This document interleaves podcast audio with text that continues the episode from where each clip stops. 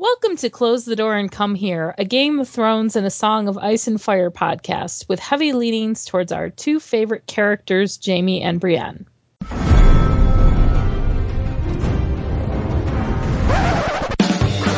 Was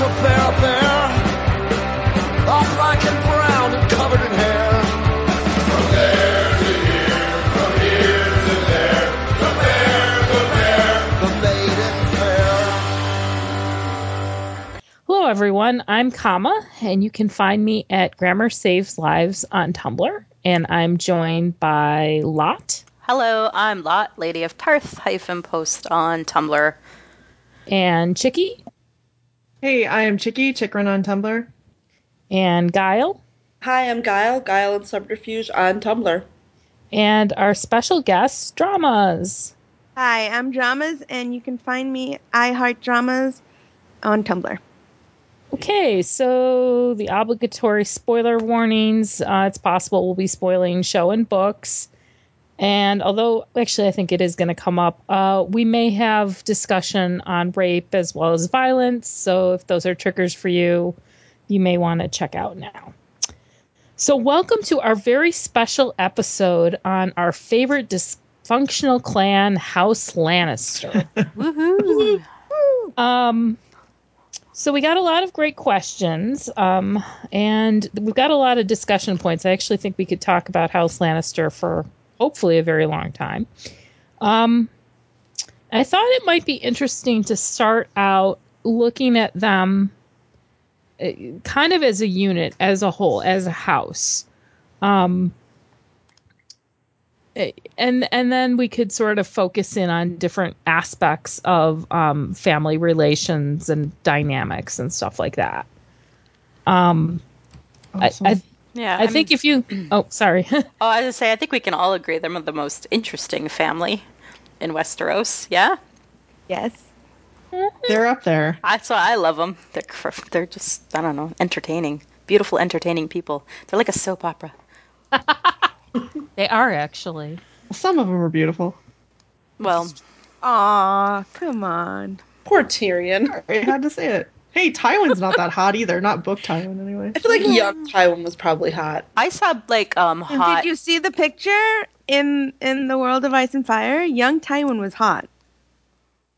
I'll actually he? crack that book You think- open. I It's- guess Theos is good looking, but Cleos isn't good looking. He's more No, Frey than said. Lannister. yeah, he's right. not good looking. Oh, okay. He's more afraid than Lannister. Hey, you leave the phrase alone. They're Weasley sons of bitches. Oh, dramas, dramas is gonna throw down with you a lot. Oh, you know, it's funny because I was thinking about all the families in in the well the major ones, and they're all they all have some level of dysfunction. Even the Starks. I mean, you can look at this dysfunction in a lot of different ways, but it's kind of interesting, especially in the first book, because um, House Lannister actually seems. If you ignore the seamy underbelly of their family, I mean, they work pretty well as a political team um, I think they function pretty well as an entity. Well, they have a really strong sense of clan, I guess you could say. There's there's very much a sense of belonging, it seems like with the Lannisters. It's it's like um, I don't know, I'll go ahead and go American with it and say it's a little bit like our Kennedy family, something along those lines where they kind of stick together. Hmm. Well, and I think they've got, I mean, even Cersei functions, and you could see, I mean, she's got all her family in there. She's promoting them.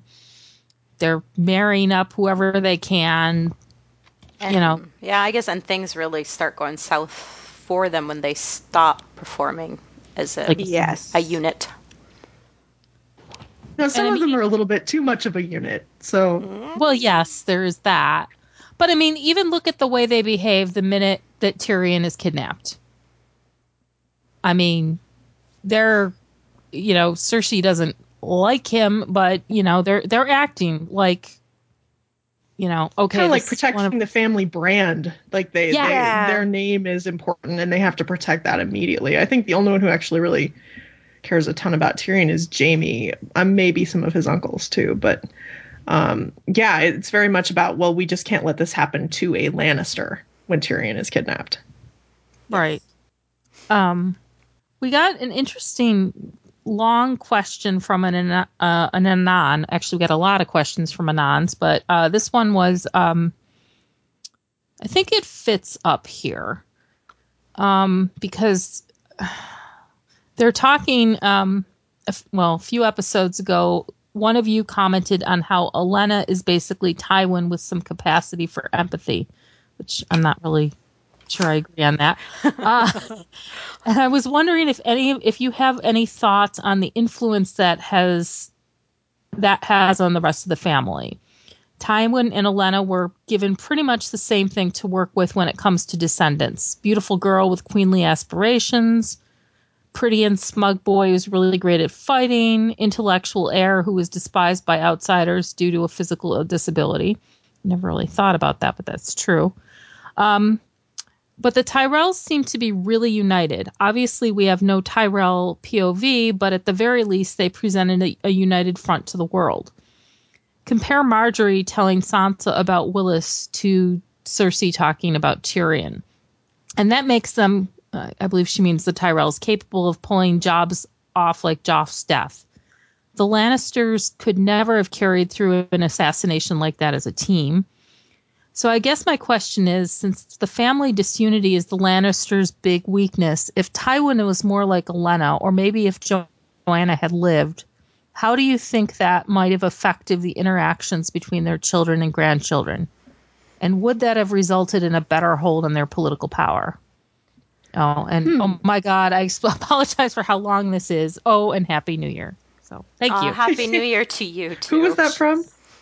Uh, it's in an uh, in an anon. And then on. Okay. Seriously, awesome Anon though. Wow. It's right. I, I mean, like, I guess I quibble a little bit with the basis of that Yeah. of that question because to me, I mean, well, yes, some of the Tyrells very much function as a unit. When you're talking about Olenna, actually, her children seem to have been kind of a write off to her, and she has skipped to the next generation because you know she can't keep Mace in control. He's he's doing things she doesn't want all the time. and she, so she I, I don't know that she's much more successful time. than Tywin. Yeah. In, yeah, in front does. of To outsiders. Oh yeah, yeah. Well, at least in front also- of Sansa. And also, I was thinking with the whole assassination thing, wouldn't assassinating King Robert count as a, an they- assassination that they got away with? and that was done very much as a team too. Yes. I mean- Lancel and the pages Lancel and and Cersei. Hunting at Well, Team Lannister. What a winning combo. well, Well, I mean, and- we talk about the Joffrey assassination. It's probably two or three Tyrells tops. So I think the Lannisters do just about as well in small numbers like that. well, and um, Robert's other squire is the one who goes missing. Um, Tyrek. uh, yep. Um, so who knows if he would have been involved in this, um, this plot either. Uh, I think the biggest quibbles for me in this um, kind of this argument about the uh, Tyrells being more of a team family than um, the Lannisters. There's, I think the Tyrells have one common goal in mind, and that is to get on the throne, whereas the Lannisters are really split. I mean, just reading the Cersei chapters lately, it's it's easy to see like ter- Cersei is tearing the Lannisters apart from the inside out. It's all about her self interest. So I don't know. I don't think it necessarily has anything to do with Tywin being more like Olenna. Yeah. I mean, I think Tywin was very what he did well was he would look at what he's working with and then he'd give it was almost like he gave people jobs within the family depending on their strengths Mhm. in a way so that they would get the most out of the person you know Well, mean, and we we have no uh, insight into the Tyrells, which the question points out. So it's sort of like looking at Cersei, and until you get into her head, you really don't know what the hell's going on there. The I mean, we, Oh, so, I was gonna say the other person we don't know a whole lot about is Joanna, which was also brought up in this message. Like, it feels like a lot has been invented about Joanna off of really no basis of anything. is that true? Yeah, yeah, I I mean, agree there's with you. there's hints there. I I I think it's a lot to. There's stuff you can speculate and make I think, pretty logical leaps about stuff that would have probably happened had she survived.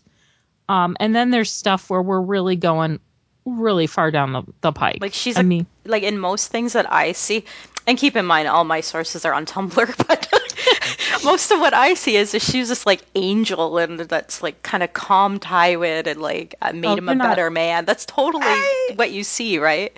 you're not following the no, right I at all. yeah, because I see uh, most of the people I follow think that she was uh, smart, savvy, um, and that she was actually um, almost like a partner in crime with Tywin. Yeah. You know, Pa- And, uh, I mean, she was one of uh, Rhaella's uh, ladies in waiting, so I mean, she did have the connections to other influential women. Well, And wasn't also- she good friends with Elia and Oberyn's mom too? Yeah. Yes. I mean, I think it's logical that if I could make the the leap that if she had survived, that Cersei would have probably, I mean, that the betrothals she had set up might have actually happened. I think that that was where that was leading. And I also think, I mean, she had already figured out that her kids needed to be separated there. And I, I think she would have put a stop to that. But I don't know. I, I can only make so many there's that's it's you know we're talking about a 20 30 year period here there's way too much going on to say what would have happened if she'd survived you know in the the Yeah. time of the actual I mean, the show. biggest the biggest difference I think would have been in Tyrion's life if she had survived. maybe more than likely. Yeah. I mean, you you kind of tend to think that probably, you know, his his life would have been different. But it's I just find it really difficult to speculate about Joanna. What we do know is yeah, clearly she had some political connections, but she also had some really big political problems as we learned in the world of Ice and Fire as well. Um, she was basically banished from court and things. So um, you know, it, it's it's tough. I, I've read a bajillion headcanons, kind of like a Lot, and they run the gamut. Um, and you know, the, the truth is, we're we're never going to know unless we get a flashback or we get more information from someone who who is in a position to really fill us in. Is probably what we need as a peer of hers. Um, but yeah, I mean, certainly you can say that the family dynamic would have been different. But I mean, you know, she wasn't there, so it really doesn't matter. it doesn't matter what would have. happened. I like to speculate, and I think, eh, but I can't. I can make certain leaps based on what we know of A, B, and C, and I can get maybe to D, E, and F, but I can't get all the way down to Z. There's no way. Uh, I mean, how can we know how things would have shaken out, you know, two decades later? But Mm-hmm. but it's a great question. I really like the comparison to the Tyrells. I think there are a lot of interesting parallels there.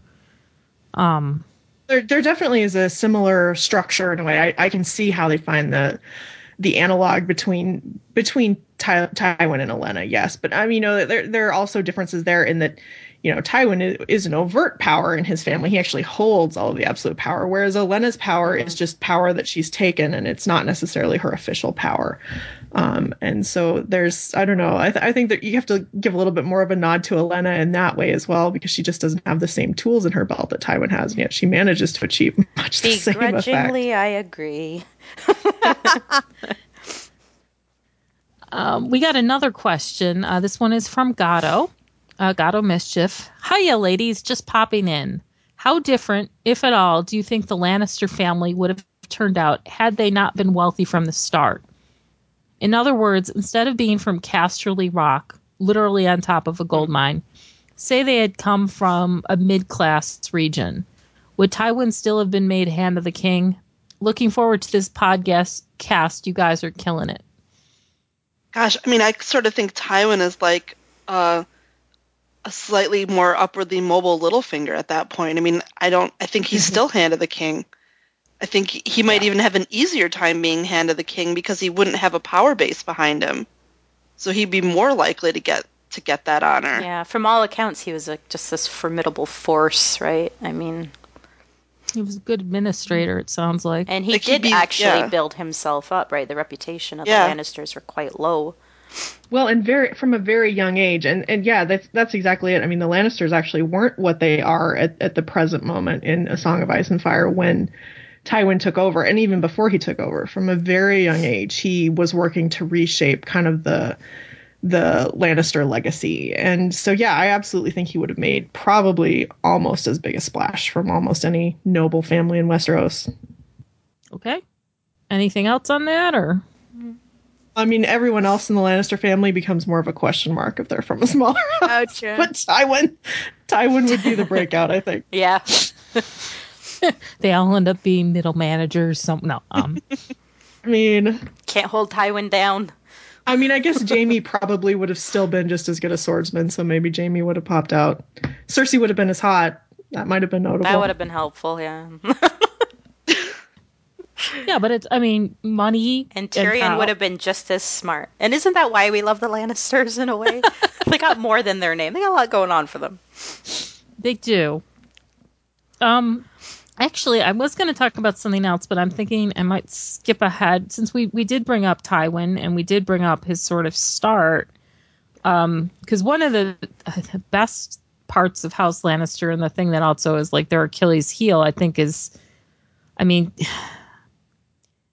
I, the sense of legacy that they are, particularly the older generation, was so um, influenced heavily by what their father was or was not. Um, by Tytos, that you know, uh, the House Reyne, how um, the Castamere, I mean, all that stuff. How they, the Tarbecks, what they all went through. The whole reason Genna is even married to a Frey is because her father was this weak guy so I maybe we talk a little bit about legacy here and, and what that meant for the Lannisters. I think it's kind of funny that Ty- that Tywin is so obsessed with legacy, given that you know, again, the world of Ice and Fire kind of illuminates Lannister family history, and it's not this like long unbroken line of strong leaders until you know weak Tytos. It's like the fifth son ended up being the you know lording over the castle, and you know so his grandma disappeared. You know, it's just like yeah. all this random like weird stuff that happened. It's not like they have this like long glorious line. It's really like they're kind of a nutty family from the beginning. But I mean that can make it's sort of like that whole thing and if you've ever read like English novels, like let's say 19th century English novels, how they're they look down on a family because they've got this sort of shitty history, they're in trade or whatever and they're trying to build it up into something else. Or I- like you know- Tywin does with the Westerlings. I mean, that's you're exact. You're describing Tywin exactly with you know Sybell Spicer.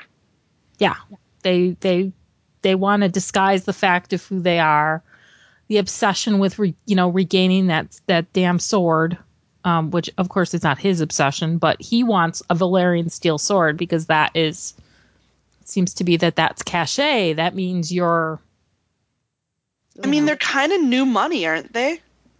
That's what he's at. no.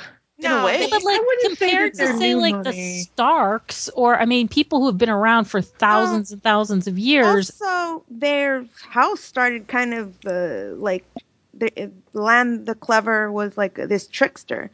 He didn't win his noble title and his prize and uh, Casterly Rock through like combat or right of you know you know shedding blood or anything. He kind of did it you know on the down low, like using tricks and stuff. Like from Tywin's what- trying to rewrite history, and he's, not- trying yeah. yes he's trying to make it seem like you know And they have not- this history that you know they they just can't they can't compare to like the starks with like the kings of winter and like uh the targs with the fire and blood and dragons and I don't know. I, I, I gotta I've gotta argue a little bit here. I think if you look at the history of the Lannisters, I mean, yes, Lann the Clever was a trickster, but number one, I've never heard a Lannister be less than proud of Lann the Clever. I think they think that he was great because he managed to trick to trick the Casterlys out of Casterly Rock. But um, their history is actually just as long as the Starks and everybody else's. They've actually been, you know, a house paramount or they were kings in their own right in the Westerlands for just as long as anybody. And not only that, but they've been sitting on those gold mines for generations upon generations. And in fact, they were part of the prophecy of the doom of Valyria. the Lannisters were. So, I mean, while I think the the reputation of the family had fallen um, to an extent, they were still a house paramount. They were still a big deal in Westeros. It was just Tytos seems to have just let it get to a really low point. And I think what you see from from Tywin is kind of that, you know, um, that thing of you know I'm I'm not being treated with the respect that I should be. Must be how he felt when he was young. He's like, we should be respected more than we are, and he seems to have kind of clawed clawed the Lannisters back up to where he thought that they should be. I don't know that he has necessarily brought them to a place that they've never been before, though, because I mean they were kings in their own right in the Westerlands. They were a pretty big deal. But at the same time, I would argue that if it just takes one guy to kind of scuttle all of that, you know, that that's got to be a, a real fear that Tywin would have, that it's a precarious thing. You can have all those hundreds and thousands of years of legacy and history, and it just takes one weak descendant and that he is obsessed with maintaining that. So why Oh in yeah, the he, hell he would definitely he, is. So here's my question then: Is why in the hell would would he go along with this farce that Tyrion killed Joffrey? So he's got a family of two Kingslayers when he knows Tyrion didn't do it. I don't know. I think he lost his mind at that point. That's all I got. Yeah, it makes no sense. Unless he, you go with that whole theory. there's always been an element- It's his son. I think if if Well, if there are a few things Tywin going on there, legit though. thought that that was not his child, he would have killed that boy. No, I mean, I mean, I why? disagree that. Why in the world did he go along with this farce of Tyrion having killed Joff? Like he knows that. You know didn't what my theory is there, Guile, though, and this is something I think people don't always take into account when they look at the situation there, the political situation. You look at Cersei and you think Cersei does whatever Tywin wants. Cersei's under Tywin's thumb. And in many ways, the show has reinforced that kind of concept or maybe even created it. I don't know that it existed from a, a book only perspective. In the books, if you just take the books as the books, Cersei is the queen regent the whole time that the the mess is going on with with Joffrey being killed and, and the trial with Tyrion. And yes, Tywin is the hand, and yes, he is Cersei's father. So she is kind of trained to do what he wants, and he definitely does hold the purse strings for her to an extent at that point. But she's the queen regent. What can he do? Can he go against her when she is so clearly trying to get rid of Tyrion? I honestly think, and I realize that this is not often considered in A Song of Ice and Fire, I honestly think he knew that Cersei wasn't going to let it go. And the truth of the matter was, she was the queen regent. Without him having some sort of a coup within his own family, he had to kind of concede with her on that. I think that's why he decided to do the thing of just quietly sending Tyrion to the wall after allowing him to be convicted, and that way he could make Cersei happy and then just kind of shuttle Tyrion off. I think he knew that there was no avoiding it because Cersei wasn't going to let it go. And the truth is, Cersei does actually have the power. I think he got he he let his passions get the best of him, which is certainly another Lannister trait. hmm He seems so cool and collected about it, though. You don't you don't hear about even when he talks to Jaime. Mm-hmm. But is there ever seem does he ever break? Does he ever? I mean, in the you know, I know in the show there's a couple of moments where we kind of see him break, but I don't think we ever see He him break in the Kind books of. at all. You get that sense when Jaime is like he's not going to leave the King's Guard. You get the sense that he is Yeah. majorly pissed. pissed. off, Yeah. but he's very controlled, as I recall. I mean, there's none of this shouting or whatever, or, you know. Mm. I don't know. He just he just cuts him off. That's all he does. I mean, he disinherits him. Yeah, but I mean that right mean much there because Kingsguard. yeah. Yeah, but it's a it's a quiet. It's just a quiet. Okay, you do what you're going to do, and I'm going to do what I'm going to do. And I think there's an element of that with with the Tyrion situation because Cersei was so berserk about Tyrion being convicted. I mean, I, don't hear know ya. that there was a lot Tywin could do. I hear you. I I still think the only, I mean, to me, the only like logical, well, I shouldn't say only, but the other logical reason was that he couldn't figure out a way to pin it on anyone other than the Tyrells then, and he couldn't pin it on the Tyrells. That's a good point. I mean, I guess Tyrion probably the lesser of several evils as far as who to finger for the thing. you have to think to some extent that Tywin knew who actually did it, or Oh, he I'm would have sure been knew. as But but at the concerned same as Cersei time, should he's be sitting there. finding the real- This is oh, I'm sorry, but this is what's always puzzled me. He's married Tyrion off to Sansa Stark, which is, I mean, he's got to know that Roose Bolton is not a trustworthy guy to be holding that for a long period of time. The whole plan is that gets him in the North, or his family in the North the moment he accepts this insanity with Cersei's idea that Sansa and Tyrion were guilty, that's gone. So he's just it's a big price and you know his his direct line, I mean cuz Cersei's children even though they're king, you know, you know, he's got their you know, the ruling royal family, but the Lannister name doesn't carry on through them. I mean, who knows what he would have done? I mean, if you know, I guess maybe if Tywin would have lived post Tyrion, maybe he would have married at that point. Like you know, that would not have been a bad strategic move. I mean, it wouldn't have been a bad move at any point in time for him to, to for him to marry. But I mean, Yeah. at that point, he actually like needs more people. Like he needs an, Yeah. you know, he needs more heirs. unless he's gonna, you know, well, and, and I mean, like, but that need has existed the whole time. I mean, like, Right, as soon as Jaime gets named to the Kingsguard, it's obvious that Jaime's not going to be inheriting. Right. And I mean, according to the, to the laws of inheritance, it should have been Tyrion, and only by Tywin, you know, shutting Tyrion out would he not have gotten it. Um, you know, why did why did Tywin never remarry if he cared that much about And legacy? I don't think he cares, and I don't think he minds it going to Cersei's line. I, you don't get the feeling that he minds that at all. uh, that's actually a question we got from um somebody, a, another anon, about it. Literally, why didn't Tywin remarry? Um, Could have just and I've seen that lots of love. theories. One of which is he doesn't want any more dwarfs in the family. The whole thing with Joanna. I I think his children are fighting enough as it is. More children just means more problems. I mean, they're like two nine year olds, you know, and he's got a staff to take care of them. So I like the idea. They broke me. I just can't. I'm done with these little Probably- shits. I think the idea of him being afraid of having another dwarf is probably pretty, you know, that's probably a pretty strong reasoning right there. I don't know. I, I don't do- know. I, I tend to think it's more of a reflection on his relationship with Joanna. I, I I don't know. I mean, you know, certainly you're supposed to believe that Tywin and Joanna were close enough that um, this would have had a profound effect on him because we know that he loved Joanna. And we do Um, we we did get some um, questions on this, so maybe we could. I I know I'm. uh, We had an outline, and I know I'm deviating a little bit, but this That's seems like a good. prerogative, man. That's your prerogative. All right, prerogative. season the power. Go with the flow. Go with the flow. Um. All right, and actually, if it's okay, I think I'm going to read these two questions out. They're both from anonymous, different anons. Um, one of which was, um, do you ever?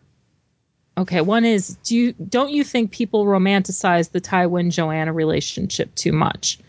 And the second question from a different anon was, do you ever get the feeling the Lannisters were breeding for purity of their bloodline?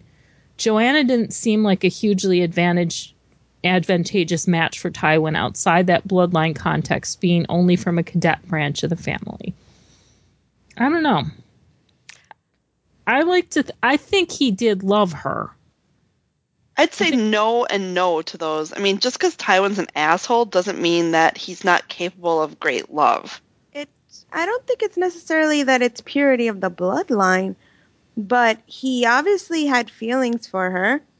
He Mhm. loved her, and also she was a an important member of the cadet branch of the family, so that it wouldn't necessarily keep the bloodline pure, but it would keep the cadet branch and the main branch of the family. It would bring them even closer, more unity, stronger, and obviously Tywin. This is what he's wanted all along because considering the generation of his father where maybe things were obviously Tytos probably didn't have as close ties with like other members of his family because obviously he let other outside influences um, take advantage of him so quickly that maybe Ty- Tywin thought, well, this is a time to like just I guess, uh, bring it all together. I don't know. Well, and plus, you know, if I recall, there's not there's not a lot of other Lannisters kind of in their line. Like they've married into the Crakehalls and the Mar- like I think um Tytos was married to a Marbrand, wasn't he? Yes, Yes. Jeyne, right? Jeyne Marbrand. And there's yeah, there's a Marbrand, there's Crakehalls, there you know like his siblings are married into more Marbrands, you know, so they've typically married, you know, like I think most of the great houses they've typically married their bannermen. Um, so there's nothing. I don't. It doesn't feel like there's anything overly unusual. I mean, you know, Ned Stark's mom was also a Stark. Part of it's just maybe George was like, "Oh my God, I can't. Don't make me make. Don't make me think of another family's name. Like, oh, she's a Lannister, whatever." Well, there is that thing that somebody I, I've read stuff out there that until the I think it's the War of the Ninepenny Kings that the tradition is basically that most of these the great houses are marrying into their the families of their bannermen. And it's and it's after that war, and Tywin would have already have been married, I think, at that point um, that a lot of these lords start marrying into other houses. Well, isn't that the whole Great Southern conspiracy? Conspiracy theory, yeah. That that's when they start kind of messing the way, well, not messing up, but but doing it a little differently. But I mean, we have multiple people talking about, like, for instance, his siblings talk about how happy he was when he married her that he smiled. And this man you, you know you can count this on what one two hands the times he smiled. Um the stuff about how different the Casterly Rock was after her death. I mean i tend to think it it was a love relationship. Maybe they didn't marry specifically for that purpose but that he did care about her yeah, it's it's hard to question that he cares about her. Clearly, he cared a great deal about her, and you kind of have to suspect just because of the way that he took the reins so young, even before Tytos died, that he may have been involved in setting up his own marriage. So you you certainly have the impression that that he was all for the match with Joanna. I mean, the questions come from the other direction. I think with with everything that's in the world of Ice and Fire and the other things that are in A Song of Ice and Fire, as far as what Joanna actually felt it's kind of a question mark. Well, um, I mean, we know Joanna was at, you know, she was at court, so and Tywin was at court, so they presumably probably met at court. And you well, know, sure when they, they were met. both, At, well, yeah, I mean, I think that, yeah, when they were younger, but then they both went, you know, they're both at court together, and yeah, I mean, you can kind of see like, why wouldn't you know, good looking you know, guy, good looking girl, same, you know, and some just area. because some somebody else is into you and making comments about you and taking liberties doesn't mean that that's reciprocated. But we really don't know that it isn't reciprocated either. Right, but I mean if you have a king running after you, I mean that's awfully hard to deal with. So whether you want it or not, there are a lot of issues that come with that. I don't know. I tend to think that they loved each other, but maybe that's wishful thinking on my part. I don't know. I mean, I understand I like the irony of it. I think it's I think it's one of those things where um, I think people kind of get an idea in their heads, and then we got the World of Ice and Fire, and even though there had been hints from the the basic A Song of Ice and Fire series, I mean, it's it's pretty clear that something went on between Aerys and, and Joanna. He was clearly into her. Um, Aerys yeah. Targaryen, we're talking about here the king. And um, you know, I, there's no reason for George to include the stuff in the World of Ice and Fire that he included without having it there for a reason, is my opinion.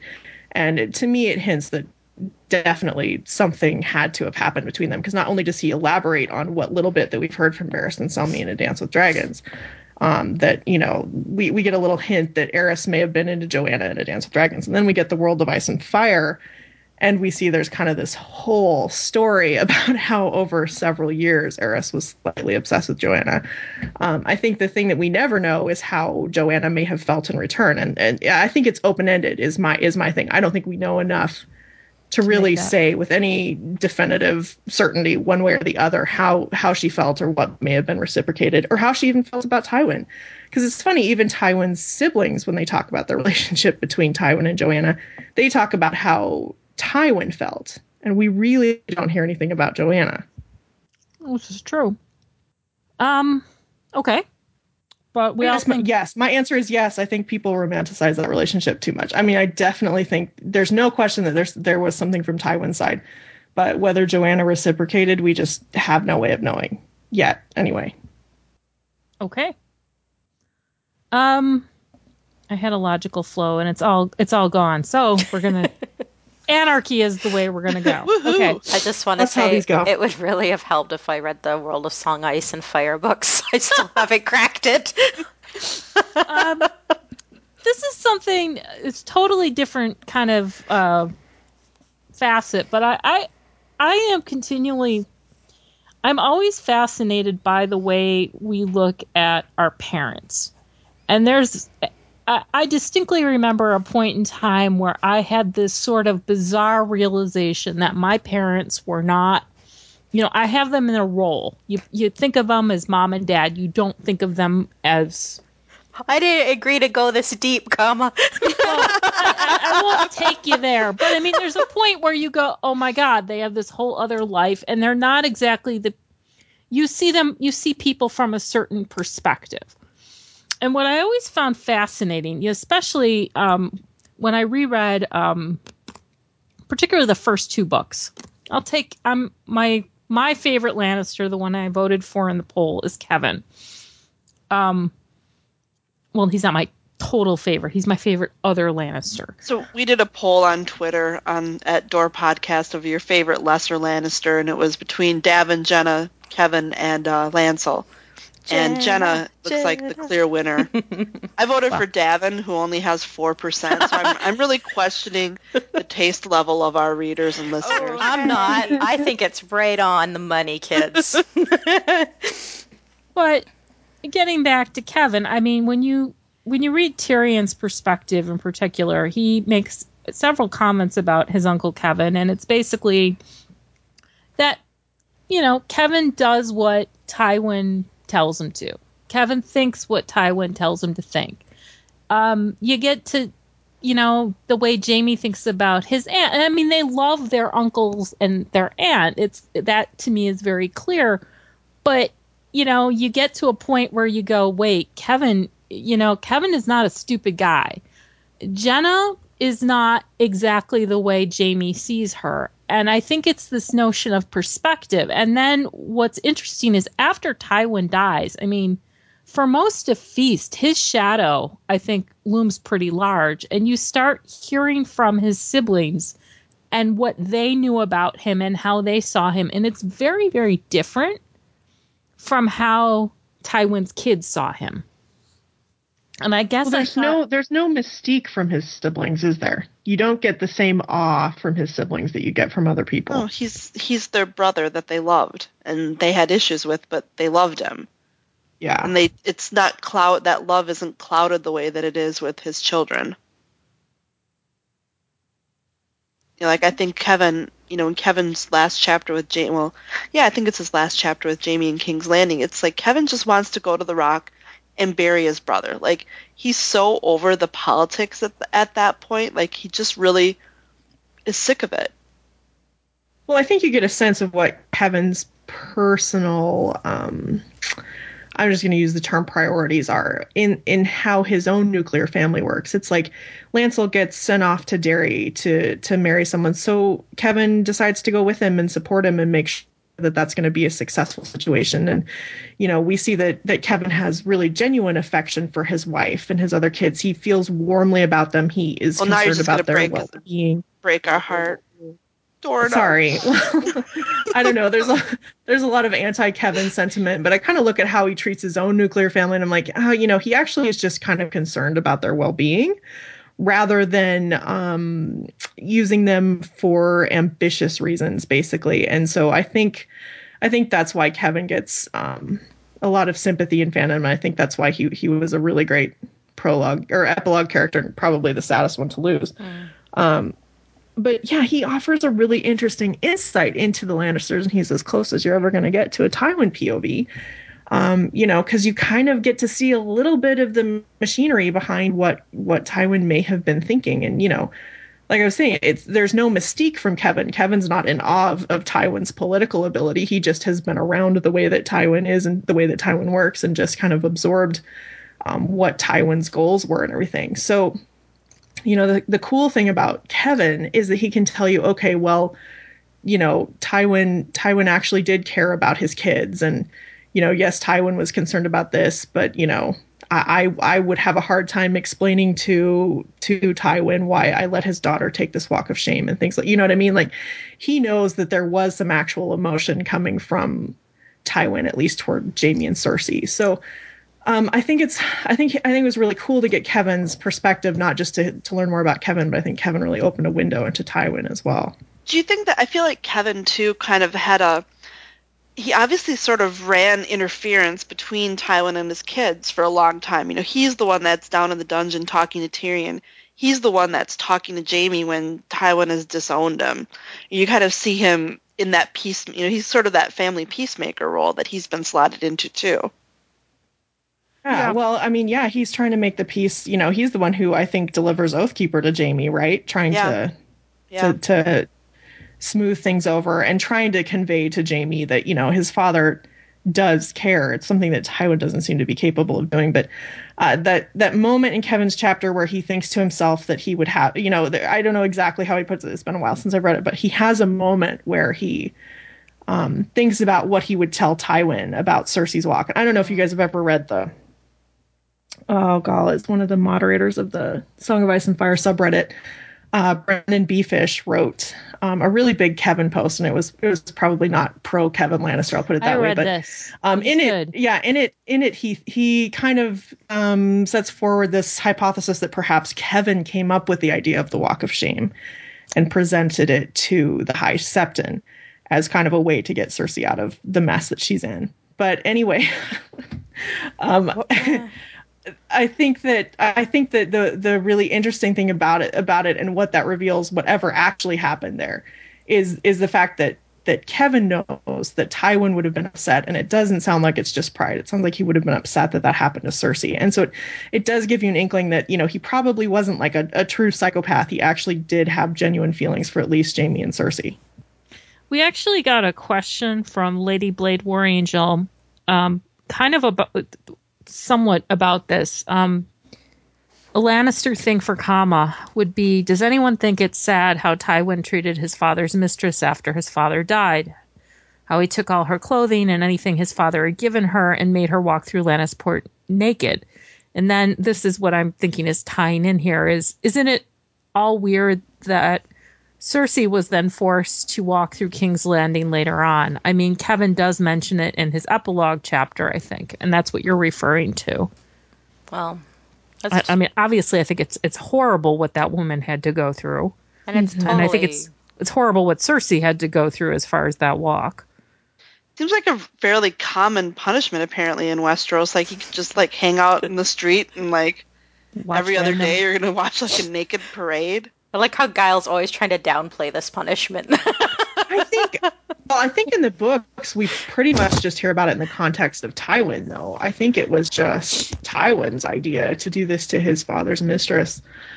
Um and Although, then, you know, I think is it Genna? I mean, there's some hints that you know Genna didn't. I mean that, and there's hints I think from Kevan too that it, it- the Lannister kids did not care for their father's girlfriend at all. no, What no, kid I, I think it usually was, care for I their don't, father's yeah, Well, don't- I mean, he gave her think any of the them mother's jewels. I mean, she Yeah. was sort of Yeah. That yeah, would piss off any kid. yeah. But you know, But- you like There's you a know, difference though between I don't like door. dad's girlfriend, you know, she's a bitch, and you're not my real strip- mom. Yeah, well, I'm not in the Middle Ages either. Let's strip her naked and parade her through the streets. You Different know, time and place, you know. You don't know. Like a whole new stepmom movie. God. Uh, I mean, it is horrible. It is horrible. Like, just what an awful thing to do to people. Yeah, it really is. Well, and of course, I think George is kind of loving the fact that he he takes this thing that that Tywin used to humiliate someone. He uses it against Tywin's own daughter. Yeah, it almost reeks of And one I of don't know those. if you guys have noticed. Yeah, I think George likes to kind of to kind of kind of poke at Tywin whenever he can. Yeah. Tywin is one of those people that he doesn't like, Well, his whole um, even though he's yeah, his whole stinky death. I mean, it really Yeah. does reek of something like when, you, when a writer like thinks of something comes into their brain that they really want to write and it, it this to me this whole scenario just kind of reeks of that like this was a plot point that he Yeah. wanted to put in there Well, and from the he, Yes. he totally ripped that off of what happened to Jane Shore. I mean, that, well, not ripped off, made a historical homage there, who was um, the mistress of Edward the Fourth. Yeah. And when Richard III, um, I don't know if he was regent at that point or if he'd taken power, um, he had her, she had to walk through the streets, I think stripped to the waist or something like that. Um, and I, you know, I, I think George was also, that was something he really wanted to do.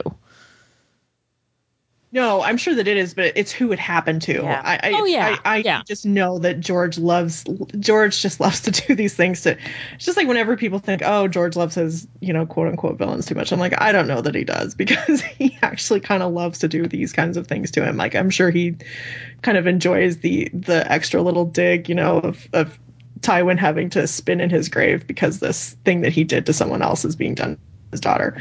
Yeah. Um, so th- there is definitely an element of that. But um, back to back to the sibling thing as well with with Genna. Um, I think one of my favorite things about the perspective that Genna gives on Tywin is that she seems to be the sibling more than any of the others who stood up to Tywin.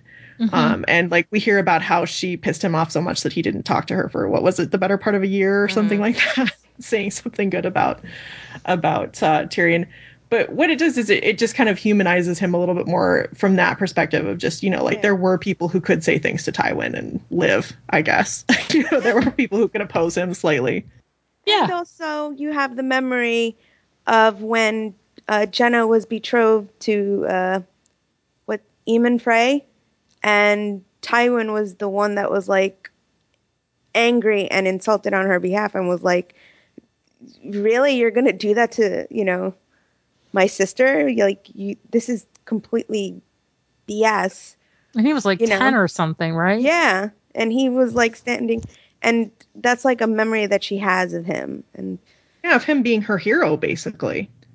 And at the same Which is time, another perspective you don't get of Tywin very often. no. No, but it, I mean, it's a, at the same time, she also, I think, has a somewhat more realistic perspective of him in terms of what the fact that he was the Tywin we all know and well, I love, but um, the Tywin he became to be and what that did to his brothers. You know that I I guess the inference is the one I don't know drank and hoard, yeah Yeah.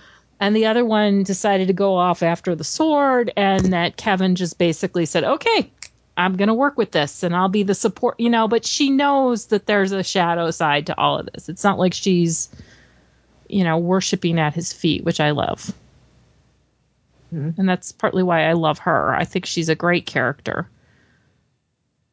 Yeah she's also one that everyone i think it's is it Jaime who seems to think that her kids aren't aren't her husbands but they kind of look like him and Yeah, I think Yeah. like I think they have a hard time believing that, like, because Emmon, I think they just see us so far below her in every way that they can't imagine. You know that it's easy to imagine her, you know, kind of doing whatever she wants. I think that's just his way of thinking. Like, you know, she clearly rules that household. Uh, Yeah, but clearly maybe she just took a poopy situation and made it work for her because she knew she wasn't going to get out of the marriage. So if she can't get out of it, she might as well be queen of the shit pile, right? Yeah, I mean that's. Well, I mean, she probably, you know, she probably has lived as basically the queen of the rock for most of her life, really, because Cersei wasn't there, and who else was there? I mean, there's literally no other women except for um, Dorna, who doesn't sound like she'd be much True. of a Well, and- Tig's wife, I guess. Who's yeah, at I mean- court, I think. Um, Isn't yeah, Darlessa Marbrand or whatever. yeah, Yeah. and then like a couple of little kids basically. So I mean, you know, she kind of you know, she you figure she had to really run the castle essentially. So Riverrun's got to be a real downer. Which she really She's didn't want it. either. No, she want totally it. didn't Yeah, want really it. doesn't. It's a good In sign of how savvy she is too that she doesn't want it. Well, and I mean, it, the way she explains it, it's like, well, this is idiotic. Like, actually, that's interesting because it's Tywin that did it. So Tywin gave gave Kevan Darry and Genna River Run. It's like Tywin that makes no sense. Like, it's so odd for me because it makes no sense for Tywin to have done Well- that. He's not, you know, he's aware of everything. Well, and she's the one pointing out that uh, was it Darry doesn't have any. I mean, I There's no male, yeah. So Yeah, it, but Cleos' you know, wife is a Darry. but Riverrun is just kind of like stupid and insane. Right. Why are you doing this? You know. But yeah, that she's smart enough to know that this is not the best move that he could have made. But um okay. Actually, we've got oh, finally someone who used their real name, well their real handle anyways. Uh King's Token. Sorry, there are a lot of anons. Um, I'm very excited that there's somebody who used Their it. real fake name. Yeah. uh, for Lannister family dynamics, why do you think none of the aunts, uh, Genna or Tywin's sister-in-laws, um, helped raise Jaime, Cersei, and Tyrion? They could have used a calming adult female presence. Was Tywin against it? Especially. I think they But did. didn't I Yeah. thought Genna Yeah. was involved? well, let me finish the question. Oh, yeah, alright. Okay, go ahead. Um, We're all especially, on it. especially when it came to Tyrion and his hatred for him, why didn't he fob him off onto one of his relatives to raise? He would have still been raised as a Lannister, just not in Tywin's immediate household. I think what they may be suggesting is, you know, why didn't, you know, they just sort of like, okay, here you go, go take him to your lesser Like, give him a castle somewhere. or something. Yeah, but He was well. If you believe he was ashamed of Tyrion, why would he let him go somewhere else where he could be just out in the open? Right? At least he has some control over who sees Tyrion and who has access to him. well, I think it was a double-sided coin with the pride and Tyrion. He couldn't hide him away because you know that would be showing that he was ashamed of him, basically. So he couldn't do that. But I, I think there's kind of a live the misunderstanding same here. House, right? I They mean, do though. They all live at Casterly Rock. I, I mean, um, you All know, the you have like siblings do, yeah. all the siblings do, yeah, and and you get the impression that Genna was there a lot. When you hear Tyrion talk about his uncles, you get the impression he was very close to them and that they were around a lot. And you also get the feeling that his relationship with all of his uncles was warm as opposed to his relationship with his father. It, it sounds like he had exactly the same relationship with his aunts and uncles that his brother and sister did. I don't think the aunts and uncles treated Tyrion any differently than they did the other two. In fact, is it? I never know if it's Garion or Jarian, but um, the one who ran off after the sword was the one didn't t- taught him to tumble, and hmm they talked about dragons. It sounds like he had an actually quite functional relationship with his his um, um, uncles and his aunt. Yeah. Yeah, yeah, it does. And and you see some of this when you see him talking to Kevan in Yeah.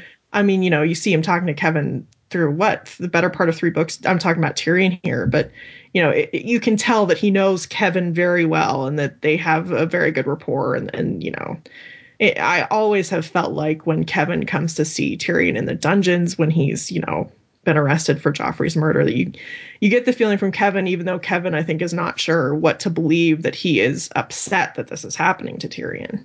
Right. That there's fondness, that there's a rapport there, that this is not something that he's gleeful about at all. This is like the interesting thing about the Lannisters is I think you the Starks get held up as this, you know, ideal family, but when you have actually think about the Starks, I don't think like th- I mean those kids are young, but they don't really know each other. They don't know each other the way the Lannisters know each other. Well, and the Starks have their own level of dysfunction. I mean, all those family do. Every family has some dysfunction. That's just the way it works. Not everybody's fucking their sister, though. Well, this is true. But I mean, you can look at most of the families and go, what the hell are they thinking? At least at some point in what you hear about them. And I mean, with the Starks, they have their own issues too. But yeah, But no that's what one makes is- it fun, though. I, I mean, in a way, that's kind of why I'm always like, you know, I'm a fan of the phrase because they just, oh, that's just dysfunction junction right there, and I, I just, I just, I just love it. Oh, to each their own. now I've got that um that schoolhouse rock song in my head. Thank Yeah, you. Thank it's, you for there. that. Uh, all right. So we've got some other stuff to talk about. Oh, here's one. Which of Tywin's children do you think is most like him? it's a loaded question. Tyrion. Tyrion, is there even a question? Yeah. Even Genna thinks so. yeah, that was. I mean, that- the- is anyone going to argue? I mean, obviously, no one else has anywhere near the cunning of Tywin. I mean, you know, I think Jaime is very bright, but he just doesn't think like Tywin thinks. You know, he's he's not naturally devious in that way. Um, Cersei's got all the deviousness, but has no idea what to do with it. So, Well, I mean, there's an really no question. It's it's Tyrion. You could make an argument that she has the pride, but she's well, they all also have the They pride. all have the pride. Yeah, no, I was just gonna say she takes that to a whole new level, but She's ruthless like he is. yeah, hmm She's probably actually more ruthless than Tywin is. yeah, no, I, Yeah, I, maybe. I mean, if Jaime had stayed around for like one more chapter in Feast, he's down in the dungeon with Qyburn. oh god, the human centipede, yeah. He's Sir Robert's head. Oh god, oh my god, awful. don't say that. Okay, we're gonna move away from that now. um. Okay. Well, that kind of makes it a sort of a segue for. We got some questions um about um. Jaime is like the mountain's head is a segue into something. That's interesting. I can't wait for this well, no, question. but um. I was just waiting for me to say it. it kind of made me think about um, Tommen, you know, staying around for that. And we did get some questions about Jaime's relationship with Tommen and Myrcella, and some questions about Joffrey. Um, we got an, one anon who said, "Do you think Jaime is a great funkle?" And another who said, "Do you think Jaime would make a good father for Tommen and Myrcella?" no, well, he's been a shit father, but He's been a pretty purposely shit so. uncle, really. Yeah. I mean, like, of their two uncles, or, or well, of their Lannister uncles, there's no question that Tyrion was a way better uncle than Jaime was. Well, you know, and I, this is something that Can you always imagine Uncle Stannis though? Like, oh, awful. oh, we have to go stay with Uncle Stannis. Oh, right. Hey. poor kids. well, be real. Who do you want to stay with, Uncle Jaime or Uncle Stannis? Uncle Jaime. Right. But you know i always thought this this always drove me nuts with the the logic here which was okay they're always talking about cersei's always talking about how much she and her brother look alike which uh, a little call to question there. But the minute she has those kids she's paranoid about him ever being near them. Although you could make the argument they look like him because well he's her twin brother. But Yeah. It, you know she doesn't go there and uh she's he's not around much for them it sounds like i, mean think tyrion has this very close relationship with them Yeah. Is it about looks though? Like she's worried that oh they're gonna catch on that they look like Jaime, or is it more that she didn't want Jaime getting attached to them? I don't think she wanted Jaime getting attached, and I think she thinks Jamie's stupid and would mess up. Yeah, I think so too. Uh, not I that Jaime's assuming- stupid. I think that she thinks Jaime is stupid. Yeah, she thinks Jaime's stupid, but she thinks. I, mean, she.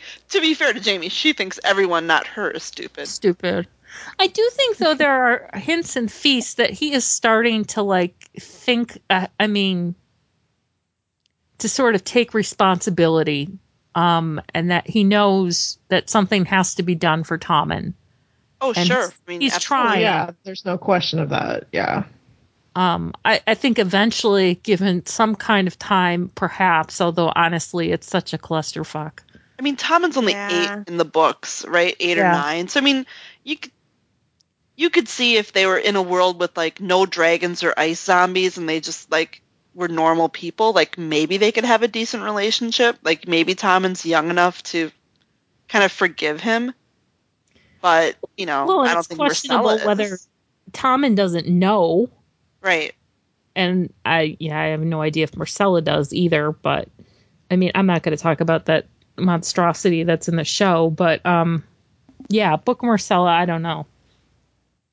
Well, yeah, I I don't know that he would necessarily be a, a bad father. I think it. I don't think you can ever make up for the deficit, though. I mean, like he he let them Yeah. down in the early Yeah. part of their lives, and there's just no really working around that. But I mean, like, there's no question. Yeah, in Feast, he definitely has their best interest at heart. You know, and and not just. I'm not just saying that that because I'm a Jaime fan. He actually uh, stops to consider, you know, like would would Tommen rather have me for a father or rather be king? And he's not just just throwing it out there. He actually genuinely wonders and Right. and is wondering interested in about- in what.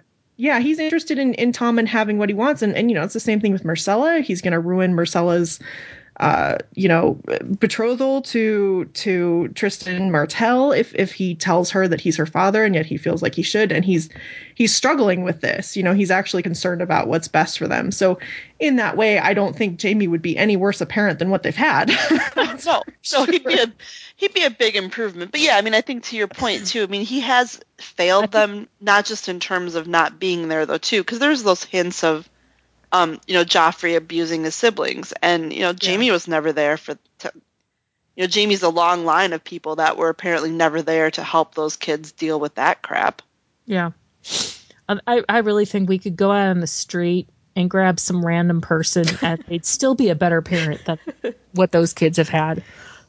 Uh, Ouch.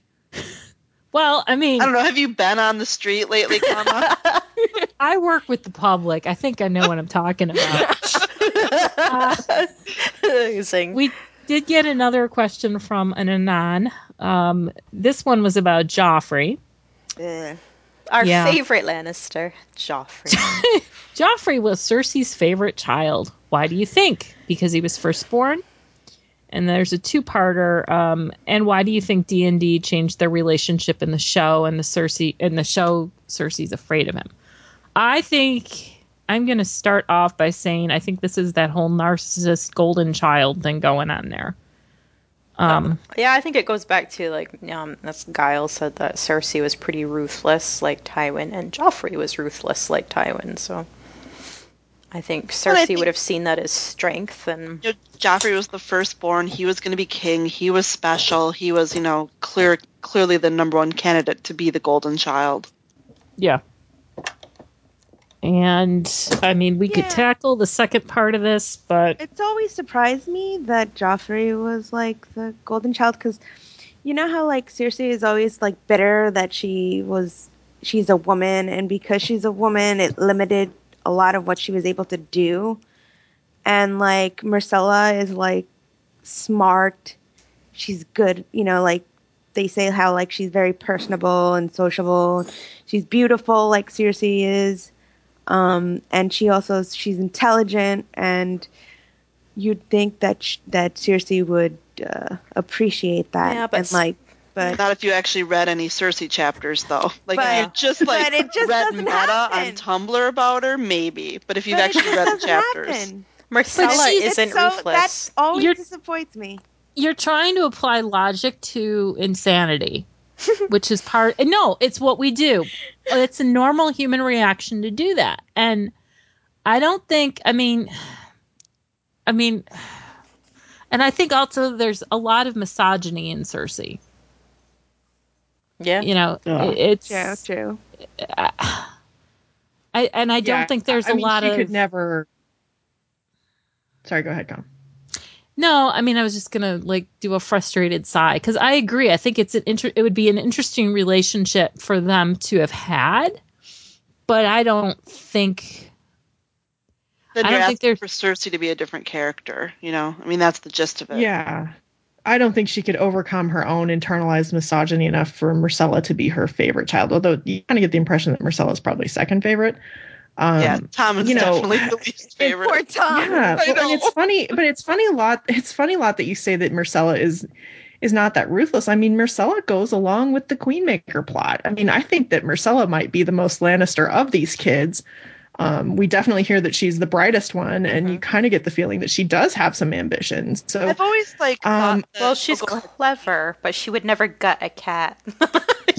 That's not ruthless. Cat, That's no, crazy. but depose her little brother, yes. So, I mean, there's some ruthlessness in there. Um, there's definitely some Lannisterness in in Myrcella from what we hear. Um, but I think Joffrey, you know, honestly, I'll just throw out with with narcissists, they only have so much energy or or time for other people, and so it's like she probably put some investment into Joffrey to begin with, and he probably had a head start, and that may be a lot of why he was the golden child. That and he was beautiful and um, you know, he was very confident, and those are the types of things that probably would have seemed to her like the best reflection of herself. So that might be why he he stayed the golden child. yeah.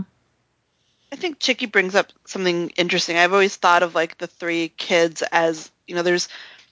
I always sort of paired him in my head with one of the Lannister siblings, and I always do pair Myrcella and Tyrion together because I do think they have those similar mm. characteristics. And then you know, Joffrey and Cersei, and then Tommen and Jaime. And I mean, they're not exact mirrors, but they're definitely, you know, they definitely share a lot of personality traits. Yeah, if, you- if you were gonna if you were gonna pair them up, Yeah. Go ahead. Sorry. I was just gonna say, yeah, if you were gonna do that, that's exactly the way that that you would do it. Yeah, I did. I definitely think Myrcella is the the Tyrion of that set of siblings for sure. and and Tommen has the idealism and wants to be a knight. I mean, it that's there even in the first book.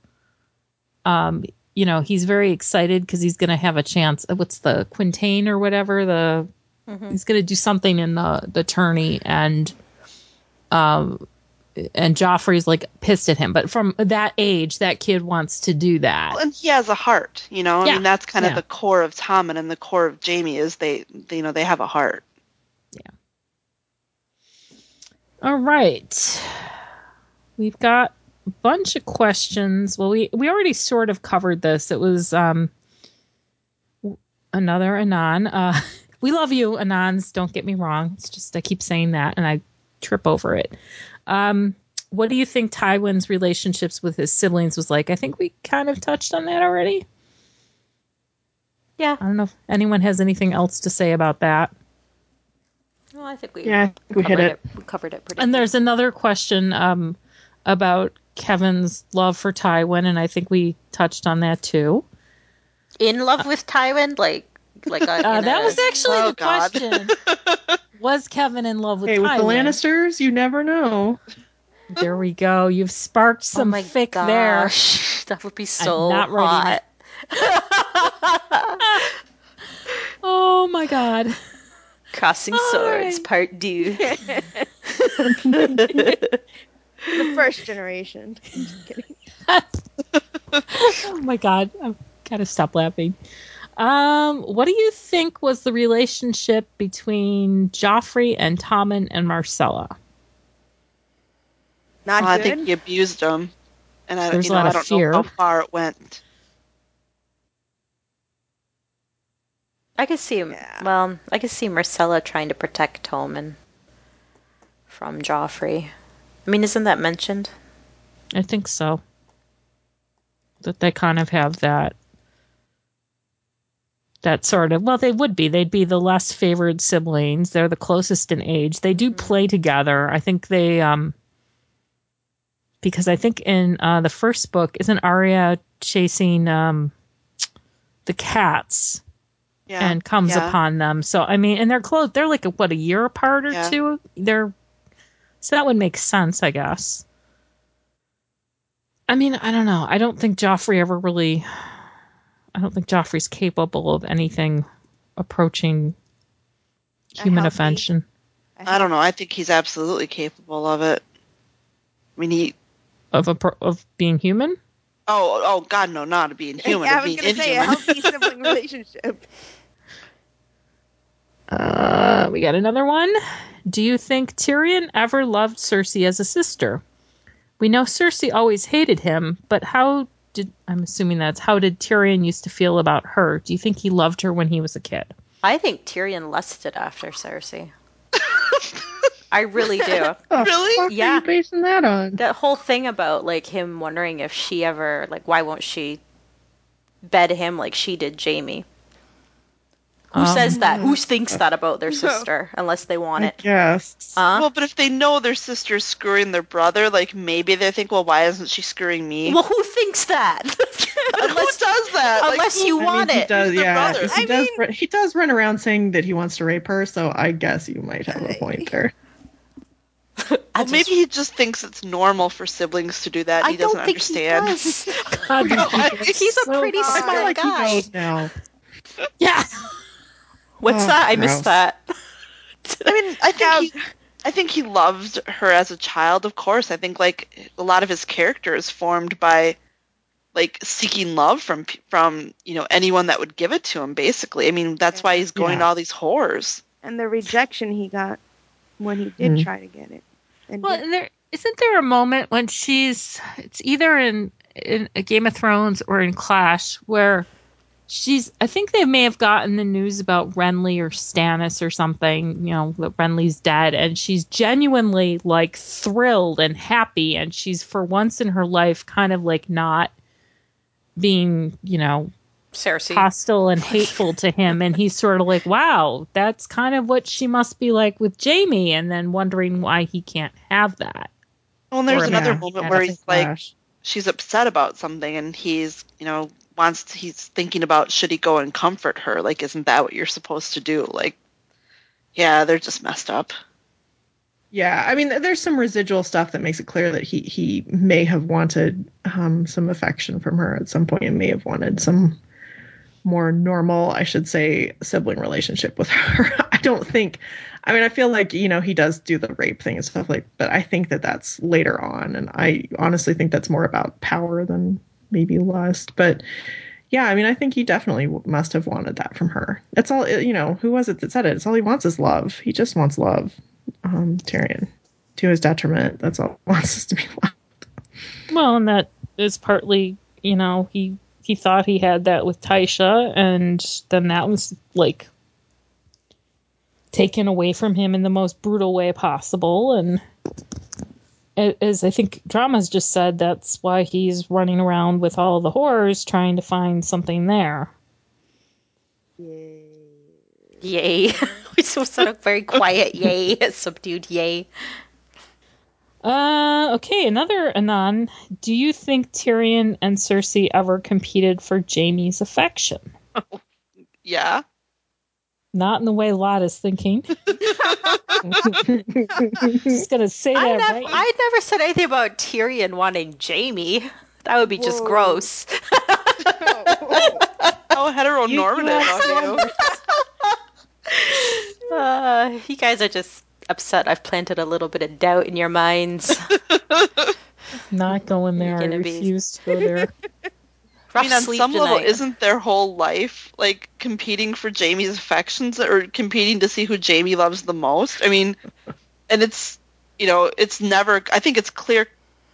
There's some points in time where it might be clear cut for us, but I don't see how either of them could ever think that it was, they were clearly number one. Even Cersei, I mean, no, I, I mean, I mean, I think Cersei. Jaime doesn't waver with Tyrion though. Like, you know, he really doesn't. well, I think. I mean, I doubt that Tyrion ever would have thought that he was number one over Cersei. I mean, I'm sure that he knew that Cersei was number one, but you know, you can tell that they've had the argument because when when Cersei and Jaime fight in Storm of Swords, you know, Cersei like throws in his face, "Oh, you never believe the worst of Tyrion." It's like clear they've had this. this is a fight that they've had before, and a couple Well, ended yeah. siblings they've had. you know, even you know the sep sex scene. It's her telling him to, you know, telling him to go kill Tyrion. He's like, no, you know, like this.